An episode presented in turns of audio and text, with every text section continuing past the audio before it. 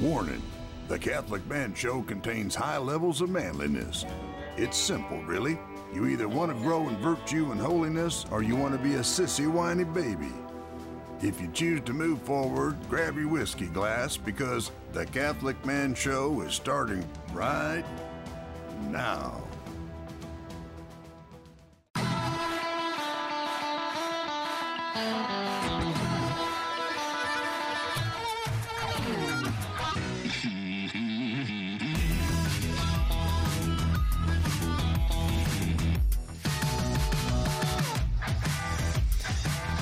Welcome to the Catholic Man Show. And I do mean welcome.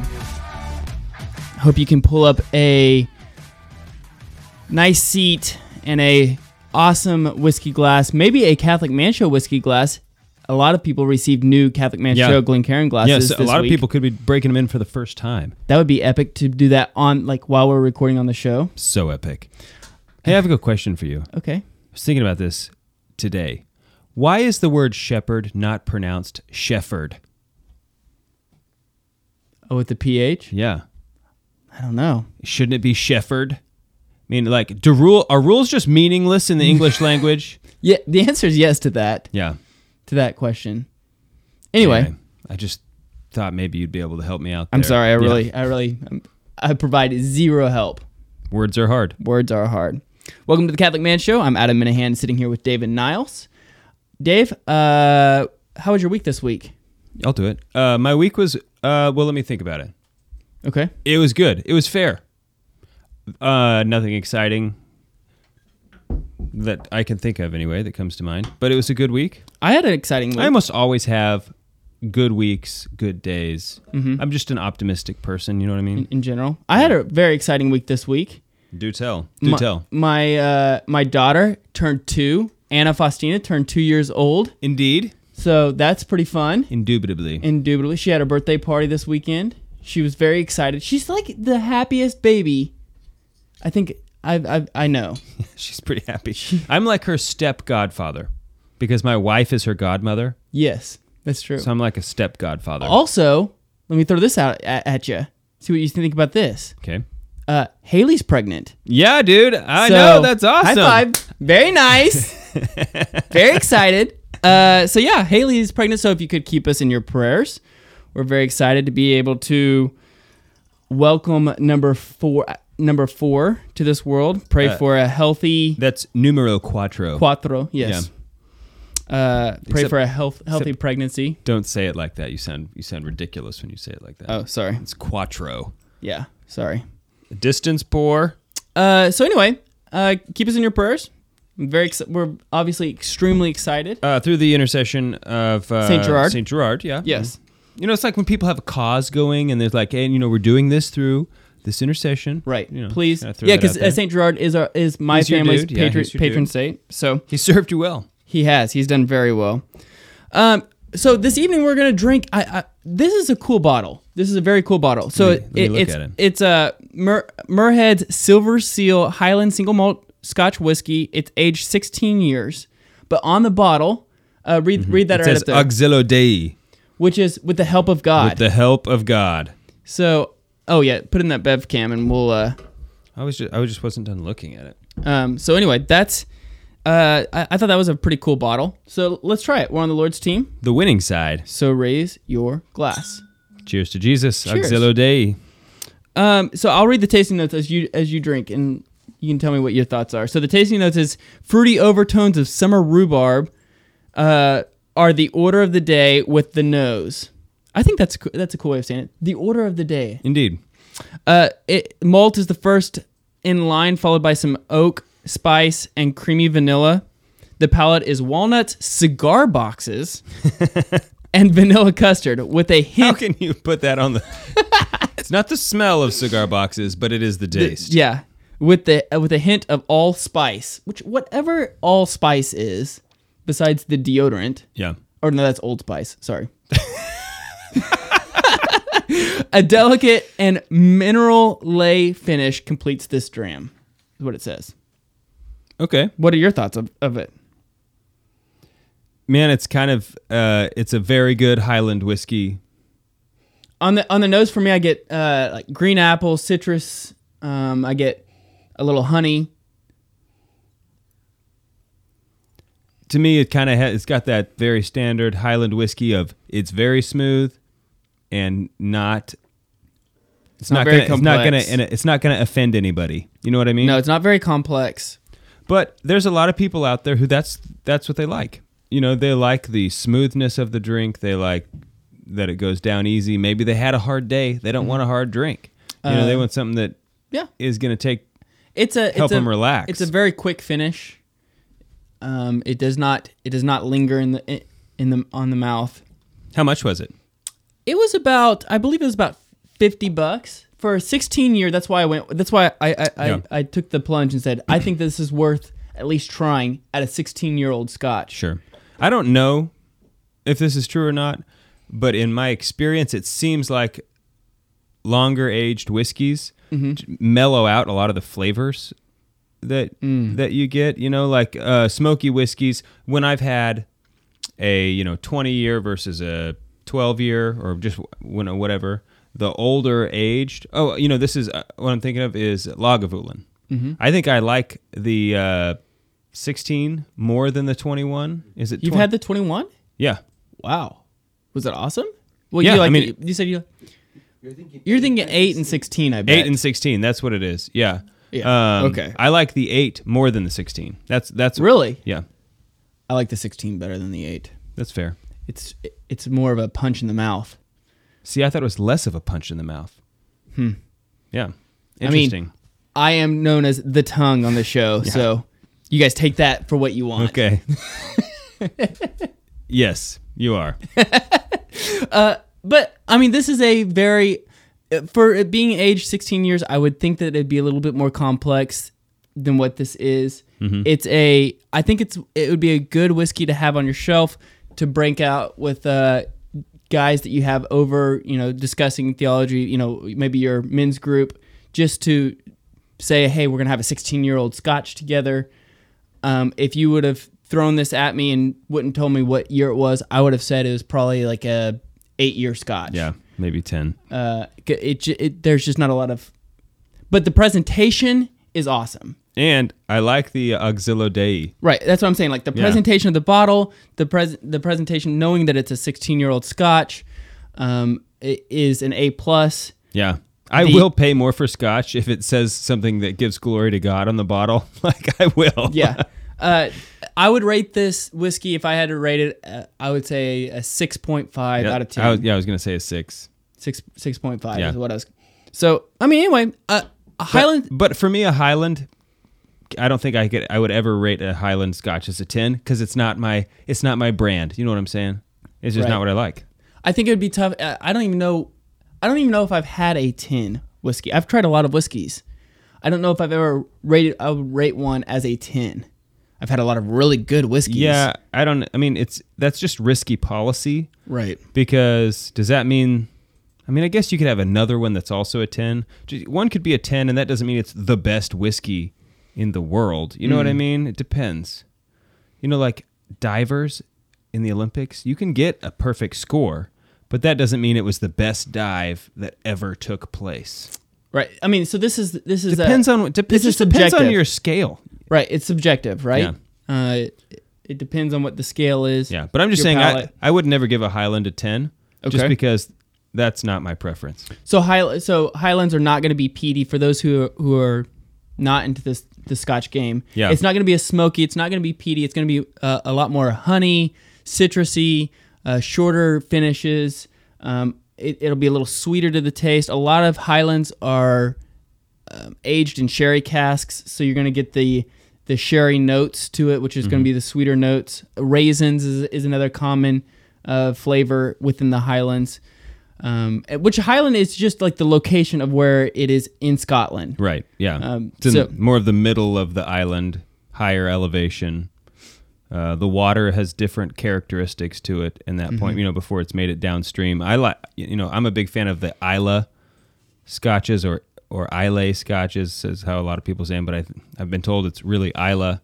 Um, Mm-hmm. You know, they're there on the sea, so they, they kind of have more of a salty, peaty leathery. I mean, you could make a peaty Scotch in the Highlands. They just don't. That's just just not what they do. Right. You know what I mean? Right. And this is a, a 40% alcohol by, by volume, so it's not going to have a strong alcohol bite. Typically, Highlands do not have the strong alcohol yeah, bite that's to them. that's their characteristic. Is I mean, if you're going to start drinking Scotch, you should start with a Highland because they go down real easy. Mm-hmm. They're nice to drink. and if you wanted to add a little bit of water uh, to these, it, it makes it even easier. Sure. Um, so anyway, we actually interviewed Mark Gillespie. He he does a a podcast called Whiskey Cask Cast Whiskey Cast.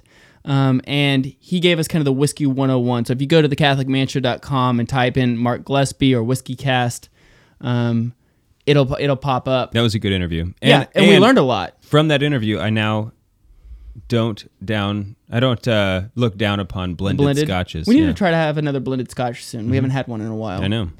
Um, was the green uh, Johnnie Walker Green? Is that the last one we did? I believe so. That would be the last blended one we did, which I liked. Mm-hmm. I was. Johnny- You know what? Uh, it was on sale at our this local liquor store Mm-hmm. for thirty five dollars a bottle there for a long time. So I was buying it as much as I could. Mm-hmm. Um, and I really liked it. Real quick, uh, we have about a minute left. Why are we drinking on air? I think that would be a good recap. because we're exercising the virtue of moderation. That's that's kind of the That'd be the, the best reason, I would say. uh, which we're going to be talking about virtue today. Uh, and actually, we're going to be talking about virtue and vice, specifically uh, the capital vice of lust. But before we do that, we're going to get to the man gear when we get back. We're on the Lord's team. The winning side. So raise your glass.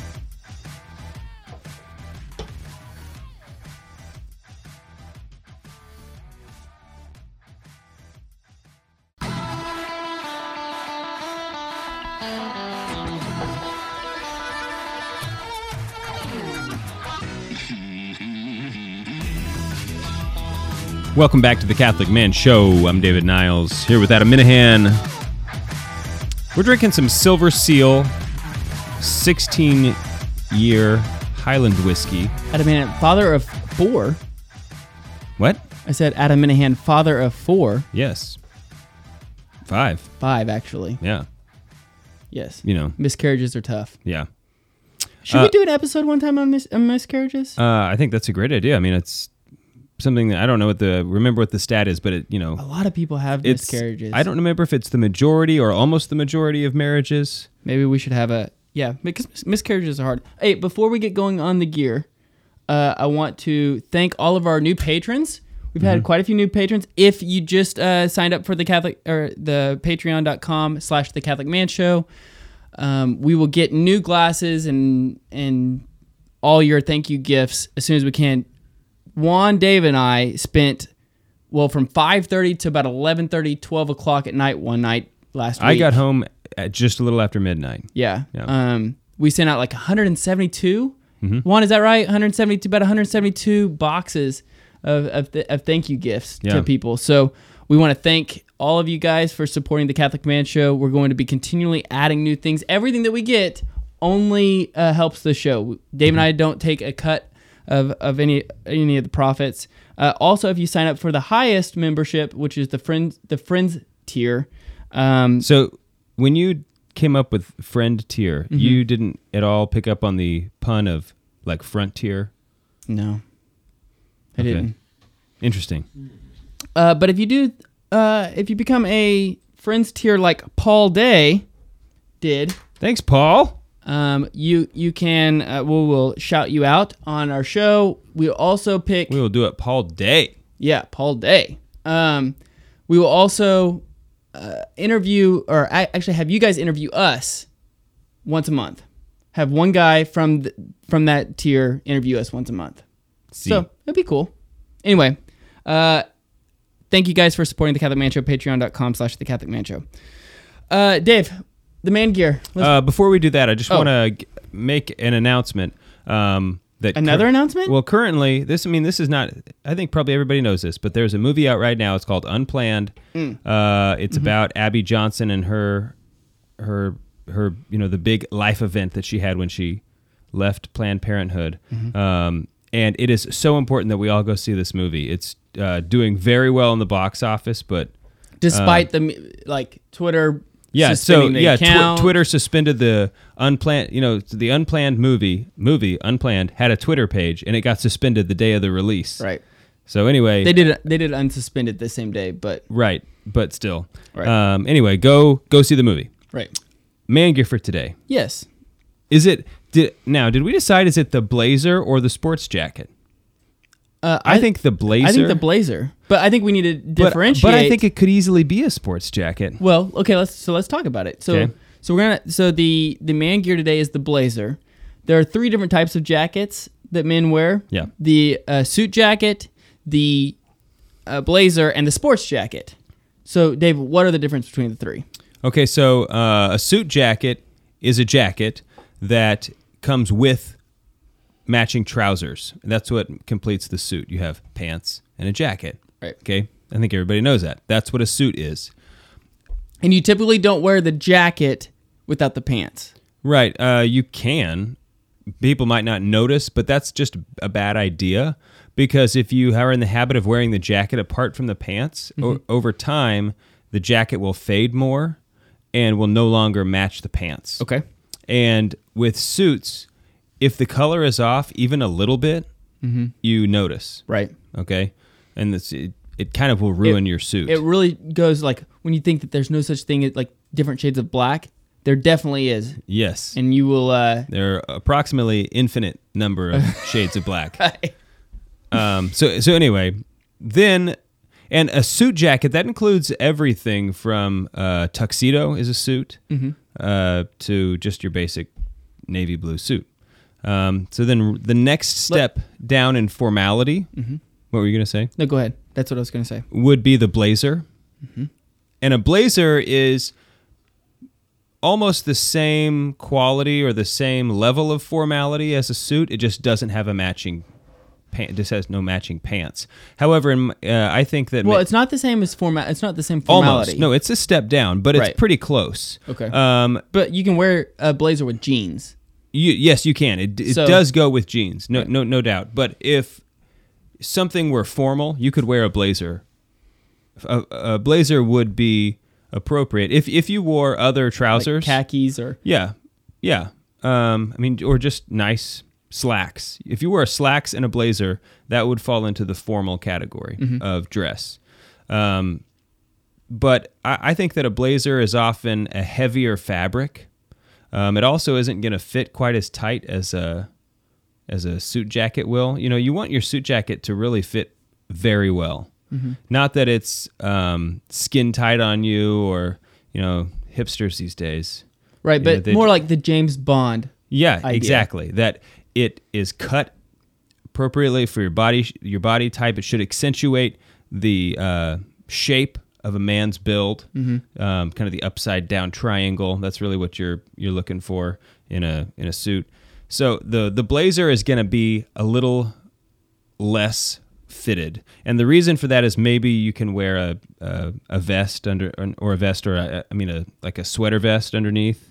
Um, just because the blazer, maybe you're going to be Maybe it's cold outside more, Yeah. right? Yeah. Um, if you're going to be outside a lot, you probably are not going to wear a suit.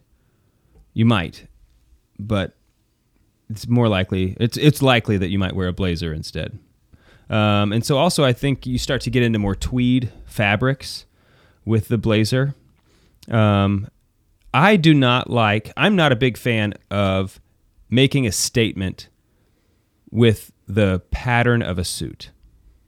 Okay. like you Um, mean like the crazy? Sometimes they have the crazy Like checkered, checkered, patterns or, or, argyle. Is argyle? No, I- don't know. I'm sure they make argyle suits, but that would be really out there. But uh, just What about pinstripe? Do you like pinstripe? no, no. I do like a good pinstripe. Okay. I do like a good pinstripe. But um, just yeah, when you get into like some of the weird, uh, you know, I, I like dark suits. I, I just think that lighter colored suits um, and Well, certainly they're for summertime, right? Normally, you wear a lighter co- color suit You can. during the summertime. You can, but but really the dark. I mean, if you if you're going to get a suit, you need to get a dark suit. It needs to either be charcoal or navy. If you already have a, a navy, a navy pinstripe, a charcoal, and a charcoal st- pinstripe, at that point, then I think you expand out into uh, maybe a thinner, uh, thinner fabric, summer, lighter colored suit. Okay. Um, maybe you could get a gray instead of Let's talk about the buttons. okay. Um, On the blazer. So yeah, a blazer is often identifiable in because the buttons do not match the color. So on your suit, the cuff buttons are going to be the same color as the fabric itself. It's not going to stand out. Right. It's not going to stand out. Um, but a, a blazer is either going to have usually silver or gold buttons. Mm-hmm. Um, and when it comes to the buttons on your suit, hopefully they're not plastic. I mean, nobody's going to really know, but a, a good suit's going to be made of bone, Horn. horn, horn, yes. Um, and that's going to last a lot longer because your plastic buttons will definitely break. Mm-hmm. It's just a matter of time Right. um, but they will wear out and they will break. Whereas the horn, it, it should last. I mean, as long as you don't, you know, fall down and Let's talk about the novelty of uh, the sports coat okay, because because I think that that's interesting. That I think to, in today's age, the sports coat is almost sports blended, jacket, yeah, Mm-hmm. or sports jacket is is blended in with the blazer. Like there's very there used to be a very distinct line. Now it's it's very grayed. Well, right. You know, there used to be uh, very well defined um, etiquette protocol, and that you know comes from I think our British roots.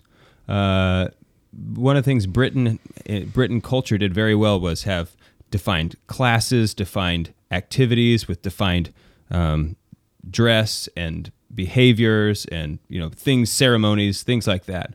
Um, and I think all those things are good uh, in because they honor what it is you're doing, and it sets the mundane apart from the solemn. So there's actually a virtue that's called in this. It's called Right. the virtue of decorum, Yeah, exactly. which is which is uh, dressing according to your state in life and in the event that you you're going to. Right. Uh, but today, the average person is totally unaware of the fact that one thing might be more important than the other. And so everything is kind of devolved into more and more casual. Mm-hmm. Like, it, you know, I'm a financial advisor.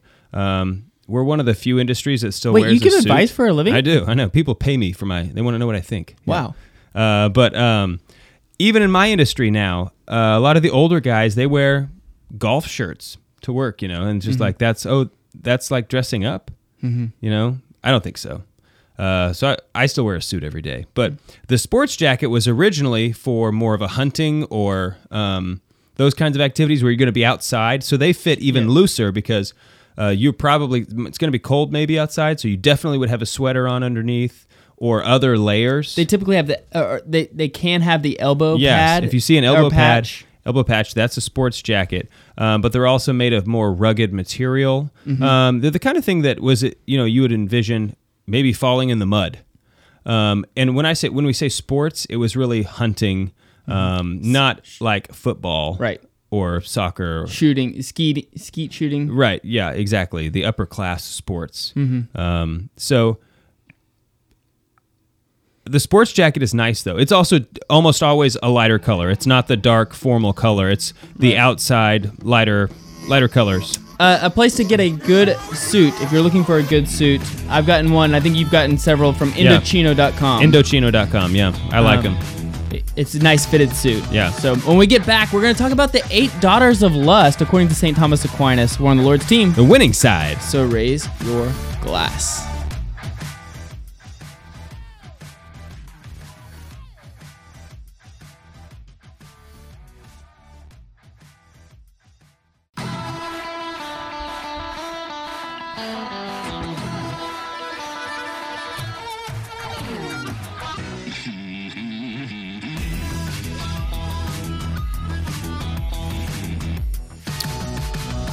Welcome back to the Catholic Man Show. Have a Catholic Man Show Glencairn glass with a silver seal, 16 year old Highland Scotch. We're going to talk about the uh, Eight Daughters of Lust from St. Thomas Aquinas. Uh, this is somewhat of a philosophical discussion. I'm not a philosopher, neither are you. Uh, No. So bear with us here. I think the best way to to start it off is is a um, maybe maybe a, a story like not not a story but a example of to, to get us going. Okay. So there's a there's a man who is headed to an uh, to a meeting. He's five minutes away from his his business meeting. As he's walking to the meeting, he bypasses a pa- a pastry store, a bakery, and he smells delicious donuts being made. His uh, lower powers, his appetites, says that sounds good. The irascible appetites. No, it would be the concupiscible concup- concupiscible Oh, really? appetites. Okay. Um, but his his uh, his appetite says that would be good, but he knows if he goes into the bakery, uh, he will be late to the meeting. Mm-hmm. So instead, he bypasses the bakery to get to the meeting on time. Okay. So what just happened there? His higher powers, his intellect and will, overpowered his lower powers, which would be his uh, appetite. Yeah. Now, when your appetites overpower your intellect and will, specifically in the sexual realm, St. Thomas Aquinas would say that is the the or at least my understanding is St. Thomas would say that is the the definition of what a the cardinal vice of lust is. Hmm. Okay. So Yeah, you don't often hear about cardinal vices. Right. Yeah. Okay. And, and we, we talk about virtue all the time here. You know, the the habitual uh, doing good over and over again, the Yeah, habitual yeah. act of, of doing good. Well, you know, vices are are the exact opposite. The habitual act of doing the bad. Yeah, makes sense. Um, And and that's what a vice is anyway. right. I mean, it's it's not just like oh, I did one bad thing one time. It's like I always do this. Right, I fall into this habit. So, so I was doing some research on a, a project that I'm working on, and when I came across St. Thomas's Eight Daughters of Lust, I was like, I had never heard of this. Did a little bit of research on it. I thought this would be a great topic for today. So, because uh, the sexual powers are so uh, uh, they're, people uh, they're so pleasurable because sexual uh, activities are so pleasurable they dominate a lot of times our lower lower faculties which would be our appetites Yeah. Um, and st thomas believes that the sexual sin will more likely lead us to blindness or irrationality than other sins because uh, sex is of the greatest pleasures and absorbs absorbs the mind.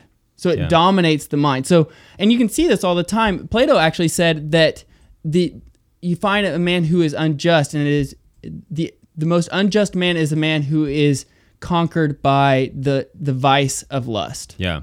Well, I think that makes sense because this the sexual powers of the person are like the engine. They're like the jet engine of of a person. Okay. Um, God made man to be a uh, to be the kind of being that gives himself to another. Mm-hmm. It's what we're made to do in everything. You know, um, in every relationship, friendship of all kinds, we are made to give ourselves to the other people. Okay, and so at you take that to its you know it culminates in marriage in the sexual union okay? And so we had i mean god made us for this. This is what we're supposed to do. And so i it's very easy to see how this could very powerful force could overtake your uh, will and but you know we know that when when you ha- when that happens when your will and your intellect is dominated by your lower yeah the lower passions um, now you're a slave to yourself and to your and similar those passions, when, yeah. when St. Thomas talks about how when you when you uh, increase in in one virtue, you increase in all virtues. Yeah. it, it works the exact same with the other because you're Mm. you're not being able to uh, deny yourself. So if you're falling into the sin of lust, you'll be easier to fall into the sin of calumny or anger or you know something like that. calumny Calum, calum, Yeah. calumny. yeah i know it's a weird word i don't like that word Yeah. Um, but but so it works both ways. yeah So Of okay, course, so- of course it does. That makes sense. Right. So okay. So uh, so he has eight. He has eight uh, daughters of lust. Is what he called the first four. When I first saw this, I said, "Yeah, lust would have a lot of children." Like- right. Like not because it wanted them, but just it, you know, it ended up with them. Right. Yeah. Uh, um. So he has four that attack the mind, and then four that attack the wi- four that attack the will. okay. Um, so we'll go we'll go through maybe the first four, and I I think the first one is probably the most important uh, to spend the time on, which is uh, blindness of of thought, mm-hmm. which is you know the blindness of the mind. Yeah. um, which I think you can you can see that totally. uh, i- in in people who struggle with lust.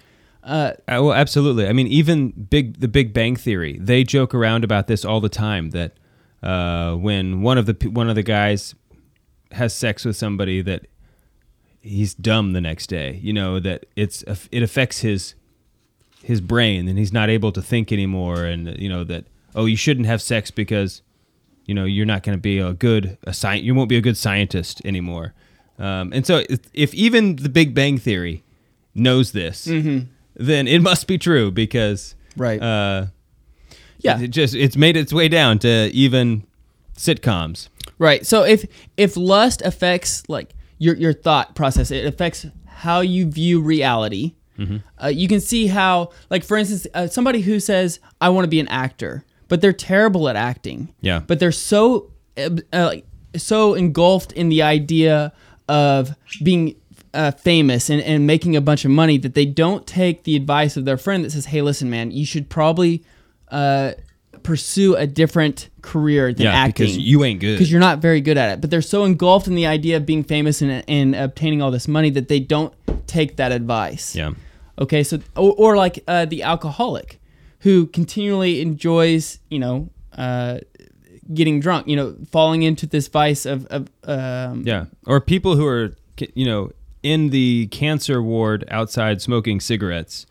Mm-hmm. You know. right. which- I mean, so they they it goes to the point where you, you're not willing to take any advice. You're you're so blind to the vice that you're in, and that's the interesting thing about lust is is Saint Thomas says the deeper that you get into the vice of lust, the more blind you become to the point of you don't even realize that you are falling into this vice. Yeah.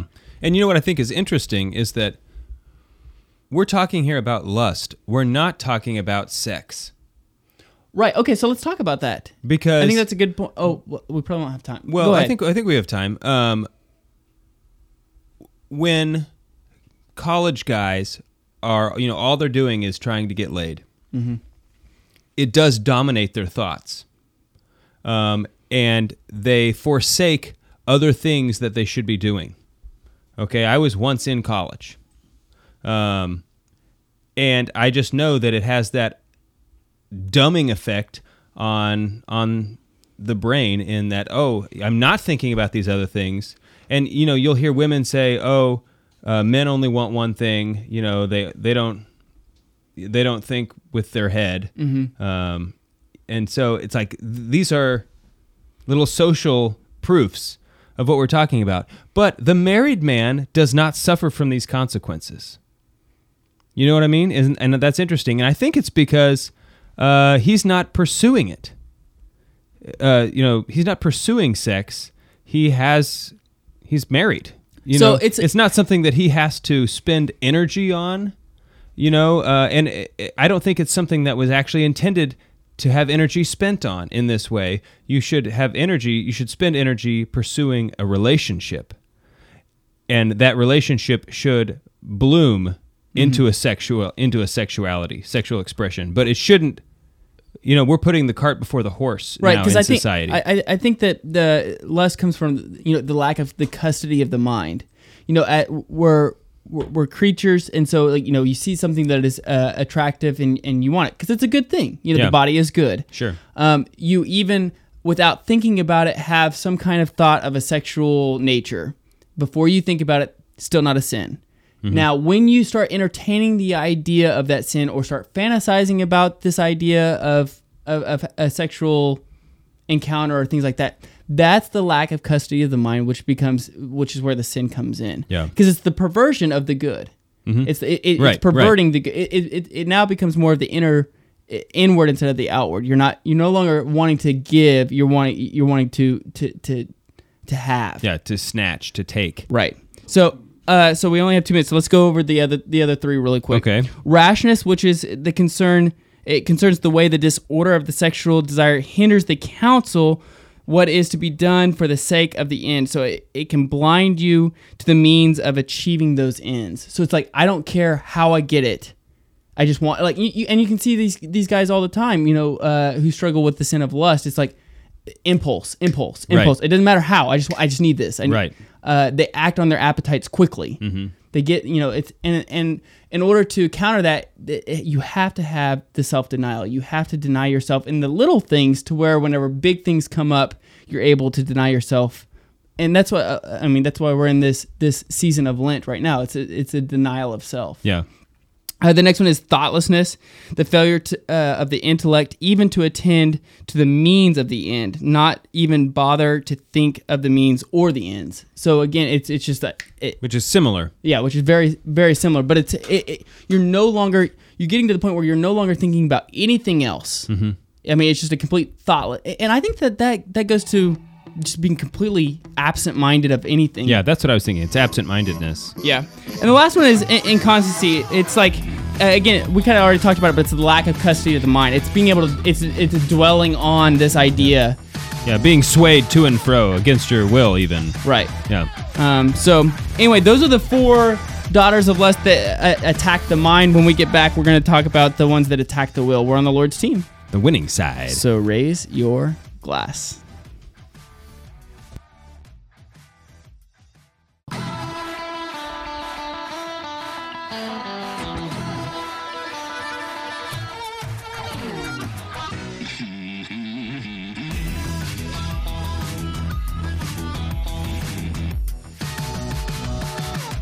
Welcome back to the Catholic Man Show. I'm David Niles. Here with Adam Minihan, aka The Tongue. We're talking about lust and all the daughters, the eight daughters of lust. Uh, this is uh, something put out by Thomas Aquinas, and I think that Thomas Aquinas is really a, maybe an the expert on sexual sin. Well, he actually expounds on this. Believe it or not, he actually expounds on this from Saint Gregory the Great. Really? Okay. So this wasn't his uh, thoughts on. He only expounded upon these eight daughters of lust from Saint Gregory the Great. Well, I think that he is a reliable source well, for everything, but especially the realm of sexuality, because he was one of the few saints in history who was given a gift, a grace, a very unique, special grace of God, where he did not struggle with sexual temptation. Yes, I mean that's why uh, you know he's the universal doctor of the church. So all, pretty much, But, but everything. But uh, you know, his parents. He wanted to become a monk. His parents locked him in a tower, and they sent a prostitute in there to try to seduce him. And he chased her off with like a flame, Hot iron. a hot iron, and he carved a cross, burned a cross in the door. Mm-hmm. And then that night, he received a grace from God. He said, "You will never be tempted with sexual desire again." And so I think that makes his writings on the subject even more um, credible because the further away you get from a sin, the more accurately you can see it. you, you no longer have the blindness of mind. Right. Yeah. And so because this was something he str- he did not struggle with at all, I think it gives him clearer vision on the twistedness of it. Right. Okay. So we- we just discussed last segment on uh, you know the four daughters that attack the mind. Now we can t- we can go into the four uh, that consist of the attacking of the will. Yeah. And the first one is self love, which is very. I mean, to me that that's very obvious. I have that. I have that. Yeah. So uh, self love is Ecce homo. it is the thoughtless. It's like a, it's a thoughtless person that entirely sunk into their disorderly pleasures. So it almost enco- uh, like encompasses all of the uh, uh, appetites of the mind or the attacks of the mind and manifests itself into this self love or this attack of the will. Yeah. Uh, it, Edward Feser, Dr. Edward Feser says the mind is corrupted by lust. Uh, the mind corrupted by lust wants to make reality conform to itself rather than to make itself conform to reality, which I think is is uh, you know hence the very idea that there is such a thing as as natural objective moral order, especially where sex is concerned, becomes unbearable to the lustful person. Yeah. And I think that, you can under, you can see that um, with with men and women who, who struggle with with lust. It seems like you know one degree of of sexual disorder never satisfies the appetite, and so they go deeper. And you know, there's No, or for long anyway. for long, yeah. And so it seems like that they continue growing deeper and deeper into this disorder of sexual desire. Yeah. I think it's important to say that this is what sin always does is it takes a good that man was created for and to be and twists it into something perverse. So in this case, man is to man is made to make a gift of himself and now he is making a gift to himself.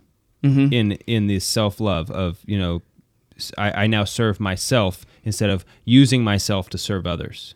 Right, because uh, you know the sexual the sexual embrace is is uh, uh, it's giving of yourself to your wife, but it's also a procreation act. You know, it's unitive and procreative. Yeah. So I mean, it has it's uh, nothing to do with you. It's it's all about giving of yourself to your wife and also to uh, uh, potentially a newborn baby. Only a servant, A new baby. only a servant, a true servant can truly make love.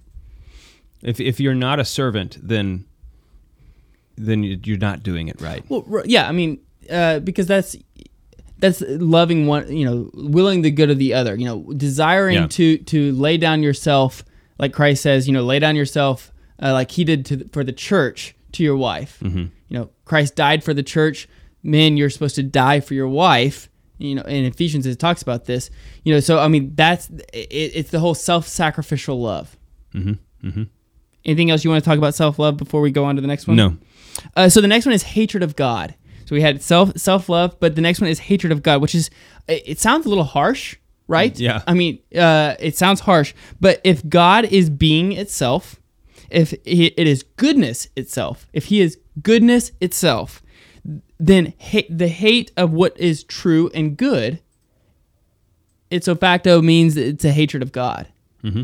Yeah, yeah. No, I, think you see this play out eh, all all the time in hatred of religion, which uh, you know, religion is just the the worship of God, um, and so people will literally sexual sin has caused I would you know millions of people to leave the church Well, yeah, I mean, because because oh the church won't let me live my life the way I want to live it, so I'm just going to leave. Well, our, our mother said to, in Fatima that uh, more sins go to hell because of the sins of the flesh than any other sin. Yeah, I mean, I don't doubt that at all. Um, in fact, you know, this kind of goes back to the blindness of the mind, but um, over and over and over again, and I don't mean to make this political, and I don't mean this about every every liberal in general, but I, I have known many people who were not just a liberal, but they were very extreme in their liberality. And when I've had conversations about, like, well, why do you think that? Why do you think that? Why do you think that? Over and over again, it has always come back to a um, sexual sin in their life that they're justifying. And I that's weird to me that it would play itself out in that way. And that's just my my experience that I've had with several people. Um, but that's what it does, and it ends up you end up becoming an atheist because of these sexual sins in your life because they become your god. Well, again, you're you're conforming reality to yourself instead of yourself to reality. Right. Yeah. Uh, I, I do want to mention this. I'm I'm gonna. This is a. I'm paraphrasing from from uh, Dr. Edward Feser, who's exp- expounding on this. But he says, if someone knows that he is is chained to sins of the flesh, yet still loves God and wants to be free from these sins, his love is sincere. So I think that's very important to understand that you know even if you're falling into these these sins of lust, Yeah. yet you want to be freed from it. Uh, it doesn't mean that you hate God in and of itself. That means that you're you know you're falling into a sin, but your love is, is sincere if you want to conquer the sin. Yeah. it's very. Uh, it's also very important to understand that you know if I want to go to Ireland, there's a difference between I'm I want to go to Ireland and I intend to go to Ireland. Right. Right. If I want to go to I, I want to go to Ireland. That doesn't mean I'm I'm planning on going anytime soon. Right. Yeah. But me if too. I am not saving money to get there, but Right, but I would like to go. Yeah. But if I intend on going to Ireland, that means I, I'm taking steps to making sure that I'm going to go to Ireland. Similarly, we should not want to be saints, but we should intend to be saints. Right. And what does that mean? That means you you you, you have steps that you're taking to make sure that you are becoming a saint through the grace of God. I mean, it's not it's not through us, but but uh, there's a difference between wanting and intending, and I think we need to make sure that we understand Sure. that there's an importance there. yeah. And also, just because you might struggle with sins of lust, that doesn't mean that all of these are going to be you. right. Only a few of these might play themselves out in your life.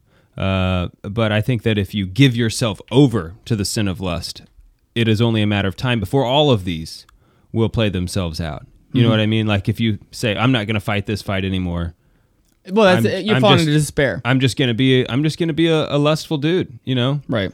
Well, and, and so uh, uh, similarly, he says, but if someone loves his desires and sins and doesn't want to turn away or, or listen to those who urge them to turn away, his love is not sincere. Yeah. Which I mean, that's Makes sense. That's hard hitting truth. Yeah. is what that is. Um, anything else that you would like to discuss on hatred of God? Okay, so the next one is is love of this world. Um, so excessive dis, uh, excessive and disordered love of the lower powers is not natural. You know, uh, we talked with Karlo Broussard not not too long ago uh, on one of our episodes, and he was talking about again that you know we we drink for for its goodness, right? I mean, on the show we drink for its goodness, but it is a lower power good. It's it's a lower appetite good, Right. Which is which is one of the lowest levels of good. The, you know the uh, power of appetite or uh, power of mind and will are the higher uh, appetite uh, powers. I'm sorry, are the higher powers, and so um, this is a lower level good. Uh, and if you, but if you get so deep into these lower level vices, then then you love this world, which is not what we're made for. We're made for the glory of God. We're made for the kingdom of God. Yeah. And, and so it's very hard to keep your mind focused on the kingdom of God if you're so absorbed in the things of this world. Right. It's the whole be in this world but not of this world. Yes. Right. Yeah, and you see that all the time on the news and just uh, modern day culture where where people will be freaking out about stuff. But if you step back and say, well, from their perspective, if this life is all that there is, all of a sudden whatever it is that okay, like the whole college scandal, you know, people like rich people paying extra money to get their kids into college. I mean, that's wrong, obviously, but I didn't think it was this huge. It's like, didn't everybody know? Or I kind of assumed, like, yeah, I'm sure that happens all the time. Um, but from the worldly perspective, this is a, egregious because you know if this world is if this life is all that there is you get one shot and you didn't get into college i mean the rest of your life could could have be altered you know um, Right. So, I mean, so it becomes a much bigger deal Right. Uh, so uh, Edward Feser says people who are uh, slave to the lower powers are disinterested and incapable of seeing the beauty of the next life and what we were really made for. Yeah. Which this is the importance of fasting, right? We're in this liturgical season of of, of Lent, which is it, it- it's this denying of self, and whenever you deny yourself, you realize all of the uh, uh, all the necessities that are needed in this world outside of yourself. yeah Um, so I think it's important to obviously it's important to fast. It's important it, uh, important to abstain on Fridays, and those are the eight daughters of lust. there they are Hopefully, we made a little bit of sense. they're ugly daughters Uh, oh, the last one was despair of this future world, which is what we just basically the same as So- loving the, the current world too much. So uh, we're on the Lord's team. the winning side. So raise your glass. and cheers to jesus